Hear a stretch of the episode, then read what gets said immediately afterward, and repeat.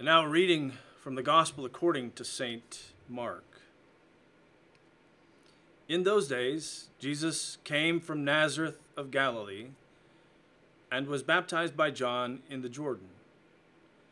And just as he was coming up out of the water, he saw the heavens torn apart and the Spirit descending like a dove on him. And a voice came from heaven You are my Son, the beloved, with you I am well pleased. And the Spirit immediately drove him out into the wilderness. He was in the wilderness forty days, tempted by Satan, and he was with the wild beasts, and the angels waited on him. Now, after John was arrested, Jesus came to Galilee, proclaiming the good news of God, and saying, The time is fulfilled, and the kingdom of God has come near. Repent and believe in the good news. The grass withers, the flower fades, but the word of our God stands forever. The gospel of the Lord. Thanks be to God. Well, in other news, it's been cold and snowy around here lately. In case you missed it, it's uh, this week has offered a pretty steady diet of shall we say, less than optimal weather. And this kind of weather makes me really uncomfortable. I mean, I don't, don't, don't just mean physically. I, I, I mean, I get worried. What if the power goes off? It did at our house. what if the antifreeze level isn't sufficient and the engine block cracks? I've had it happen. What if the water pipe breaks? Well, just look at the folks in Houston. I mean, you see what I mean, right? I mean, you can't turn on the TV without seeing exactly these kinds of catastrophic uh, circumstances all over the world, especially in Texas. I mean, it tears your heart right out. You can't turn on the TV without seeing all of these things. It makes you it makes you feel humble and powerless. I think about the ice storm back in 2009, and I've talked about it before, but sort of packing up the kids and the dogs, moving into my office here at the church for a week. It was a great experience that everyone should enjoy once, because once once is plenty.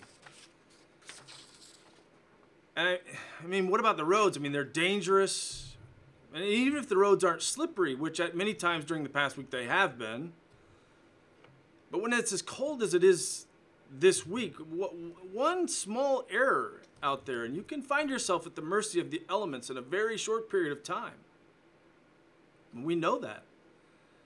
DBCC has been at the center of an attempt uh, to prevent just this horrible eventuality from happening over the past week. We've raised about $45,000 so far from almost 600 individual donors from all over the country since last Sunday afternoon. And all of this was to purchase almost 100 hotel rooms for close to 200 houseless people for a week just in order to get them off the streets so they don't freeze to death. And additionally, with our partners at Feed Louisville, we've we've been producing, uh, we've been a part of producing and delivering between seven to 800 meals a day to our unsheltered friends. One of the guy, one of the guys who does outreach on the streets told me a story the other night. You know, we're talking, and and I said something about our efforts to save people's lives, and I said, you know, I'm not trying to be hyperbolic, and he said, oh, Derek, you you have no idea how true that is. He said, I, I was downtown picking up people to take them out to one of the hotels, and a guy got in my back seat and he just broke down. And I said, Are, are you all right, man? We're going to get you someplace safe and warm. And the guy said, Look, you just don't know. When you showed up, I was organizing my tent so that everyone would be able to get my stuff after I'm gone. I was just getting ready to leave, to walk down to the Second Street Bridge and just be done with all of this. If you had shown up 15 minutes later, I'd be gone. You literally saved my life. I mean, it's, it's hard out there in the wilderness, it's dangerous. I mean, have you ever been out in the middle of nowhere, unable to contact anyone, the sun getting hotter or the air getting more frigid? I mean, you know, out there in the, in the wilderness. And that's the stuff of nightmares, isn't it? But see, we suburbanites, we have an interesting relationship to the wilderness. I mean, it, it, it tends to get romanticized in our culture, doesn't it? Survivor man, naked and afraid, man versus wild. I mean, we like the idea of the wilderness as sort of untamed frontier filled with, with beauty and, and, and, and wonder, a place to go and get in touch with ourselves. But the reality of the wilderness is starker, and deadlier, much less forgiving. There's no question that the wilderness holds great beauty and wonder, but it also holds uncertainty and isolation and bone deep fear. It holds wild animals and unforgiving climates and isolation and, and, and, and death. Now, think about Jesus in our text for this morning. The water of his baptism not yet dried behind his ears, he finds himself out in the wilderness, facing down the master of lies, the bringer of death. And I say that Jesus finds himself out in the wilderness because if Mark has it right, Jesus didn't sort of wander out there by choice. the text says he was driven out into the wilderness by the Spirit. Now, I mean, doesn't that strike you as odd? The Spirit driving Jesus out into the wilderness? But the Spirit makes another appearance in our text for this morning right? Just as Jesus was coming up out of the water, the text says he saw the heavens torn apart and the Spirit descending upon him like a dove. Jesus is baptized and the heavens are torn apart. And you remember this from just a few weeks ago. Torn apart. Now, what's interesting is that the word Mark used to describe the heavens being torn apart at Jesus' baptism is the same word that he uses to describe the tearing of the veil of the temple after Jesus' death. We talked about this. The word is schizo, which, of course, is from the root uh, from which we get schizophrenic, uh, a person whose personality has been torn in two. So, only two times in the book of Mark that that word is used. But the obvious question is well, so what? Well, I mean, how do we usually interpret the tearing of the temple veil? Do, do, do, you remember? The veil was that heavy piece of material that, that sort of hung between the inner court of the temple and the Holy of Holies. It was the symbolic boundary between our world and the presence of God. Between us and the place where God is. And only the high priest could enter the Holy of Holies. And then, of course, only once a year on Yom Kippur, the Day of Atonement. And then it was to offer sacrifice on behalf of all of the children of Israel. So when Mark tells us that the veil guarding the Holy of Holies was torn open when Jesus died, he is in effect saying that the heavens have been ripped apart and that that which was formerly separated from us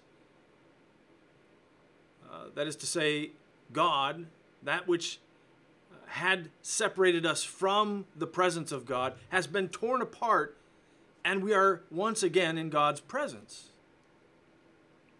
Now, by using the same word about the heavens being torn open, God, or excuse me, Mark makes a point of telling us that the Spirit comes sort of crashing into our world at the baptism of Jesus. There's now no separation between the sacred and the profane. And it's the same spirit who barges into the little party being thrown for Jesus, who then takes the guest of honor and drives him out into the wilderness. Congratulations on your baptism. Now hop in the car, we're fixing to take a road trip. That quick swing could give a person whiplash. But it, it seems important to point out that that it's precisely because God breaks in and comes tromping through humanity's house, yanking Jesus out of the bathtub and putting him out, out on the road, that gives Jesus the confidence that he doesn't have to go out into the wilderness alone. Now, yes, of, uh, of course, the wilderness is a scary place. One not even Jesus himself chooses to go to if he doesn't have to. But at least part of the message of our gospel this morning is that one, signing on with Jesus means that all that hoo ha about God taking care of all your problems is, if not a lie, then at least at best a half truth.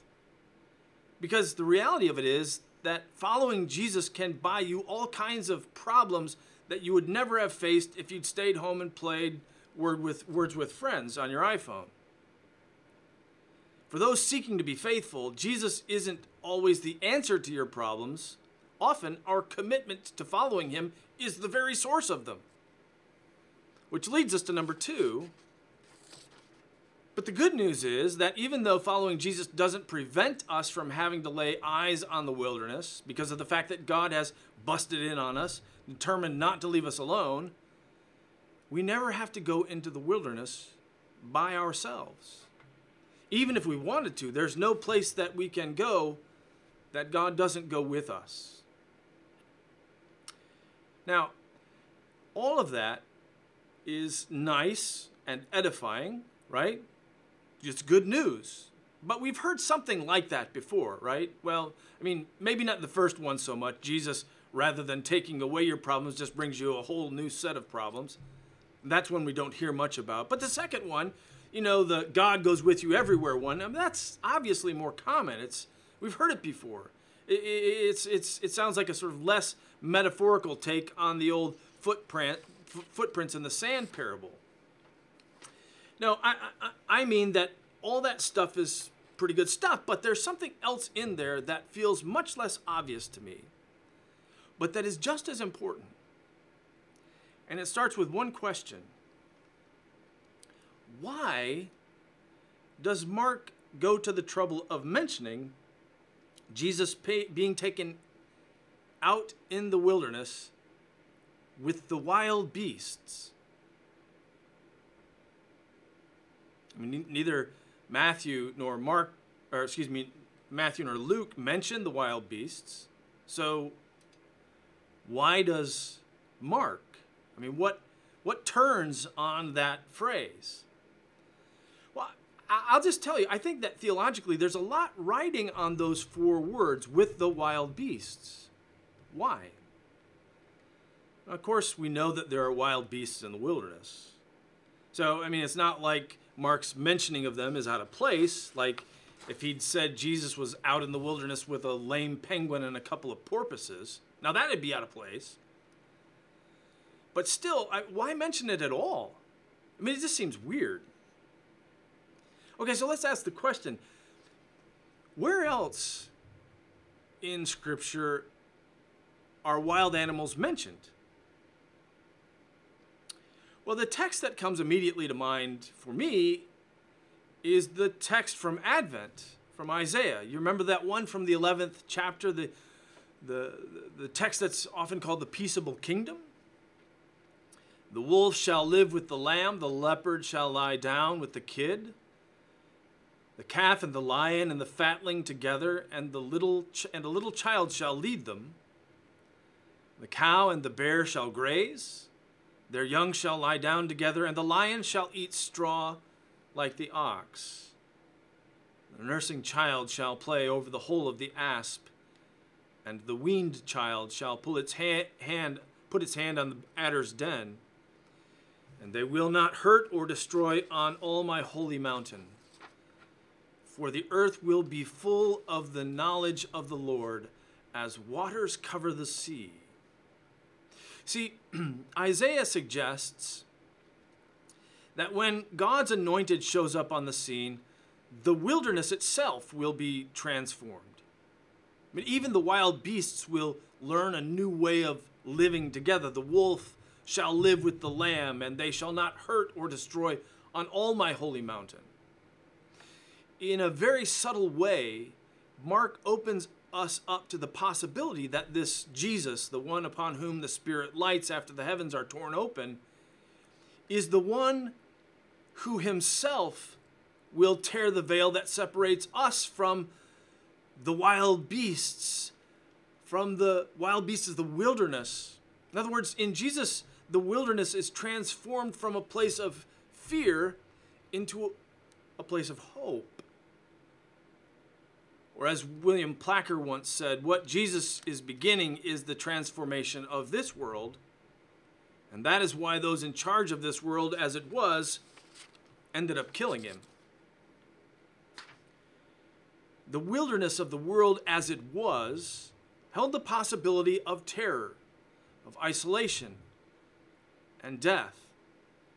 But after Jesus shows up, it's now a place where new possibilities are born. Possibilities for a different kind of world in which those who were formerly enemies can now be reconciled in peace. A, a place where formerly violence was the common denominator of adversarial relationships has become a place where love drives our relationship with one another, where there is no longer Jew or Greek, slave nor free, male or female, black or white, gay or straight, resident or foreigner, ISIS or American. Now there is no them, there's only us with Jesus standing in the middle. A place where the strong used to feast on the weak has been completely altered into a place where the weak are no longer hors d'oeuvres, but partners in a beloved community where there is finally enough for everyone. A place where being different often meant death can now be a place where the fundamental diversity of life can be embraced as a, a show of the strength of our commitment to the one who tore that veil between us. A place where people who've lived on the streets, out in the wilderness, can find their home within a larger community that embraces them finally as family and not themselves as wild beasts to be shuffled off out of sight so that they cease to be a reminder of our failures as a society to provide for the most vulnerable among us. And I know, I mean, I can hear it. Somebody's saying, oh, that's just pie in the sky stuff. Come on, that, that, that, that new world doesn't exist, and it never will. I agree that it doesn't exist now, but I'm not so sure about the possibility that it never will. Tony Campolo tells a story about being in a church in Oregon where he was asked to pray for a guy who had cancer. And so Campolo says he prays for the guy to be healed. And next week he gets this phone call from the guy's wife, and she said, uh, "You're you prayed for my husband. He he had cancer, and he remembers and he sort of picks up on the fact that she uses the past tense thinking that perhaps the guy's cancer is you know gone away somehow. But before he could think much about it she said he died. Now Campolo, uh, he felt terrible but she said don't feel bad when he came to church that sunday he was filled with anger. He knew he was going to be dead in a short period of time, and he hated God. He was 58 years old, and he wanted to see his children and his grandchildren grow up. He was angry that this all powerful God didn't take away his sickness and just heal him. He would lie in bed and curse God. And the more his anger grew toward God, the more miserable he was to everybody else around him. It was an awful thing to be in his presence. But the lady tells Campolo, you know, after you prayed for him, uh, a peace came over him and, and, and a joy came into him. She said, Tony, the last three days before he died have been the best days of our lives. We've sung, we've laughed, we've read scripture, we prayed. They've been wonderful days. And I called to thank you for laying your hands on him and praying for healing. But then she said something that makes all the difference in the world. She said, He wasn't cured, but he was healed. Look, when Jesus meets us out in the wilderness, he doesn't mag- magically cure all the violence, doesn't stopper the mouths of the wild beasts, doesn't make all of our problems go away. Instead, he provides healing, which is a different frame, one that offers hope where before there was only the inevitability of fear and death. Healing gives us enough space to consider new possibilities to truly see those with whom we were formerly at war as themselves children of the God who breaks in on all of us. God ripped open the heavens, and the Spirit descended and drove Jesus out into the wilderness. And in the world that Jesus is busy announcing, now those stranded out in the wilderness will finally find a home. So if you're looking for Jesus, that's where you should probably start searching. Out there in the wilderness. Reconciling all people. In fact, he's never left. He's always been there.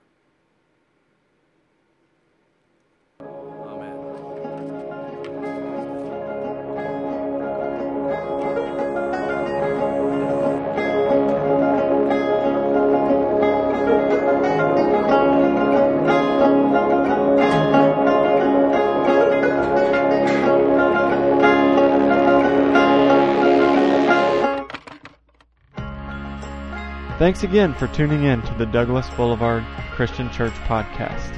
If you liked what you heard, please rate the podcast on iTunes, retweet the link, or just tell your friends. Godspeed until next time on the Douglas Boulevard Christian Church podcast.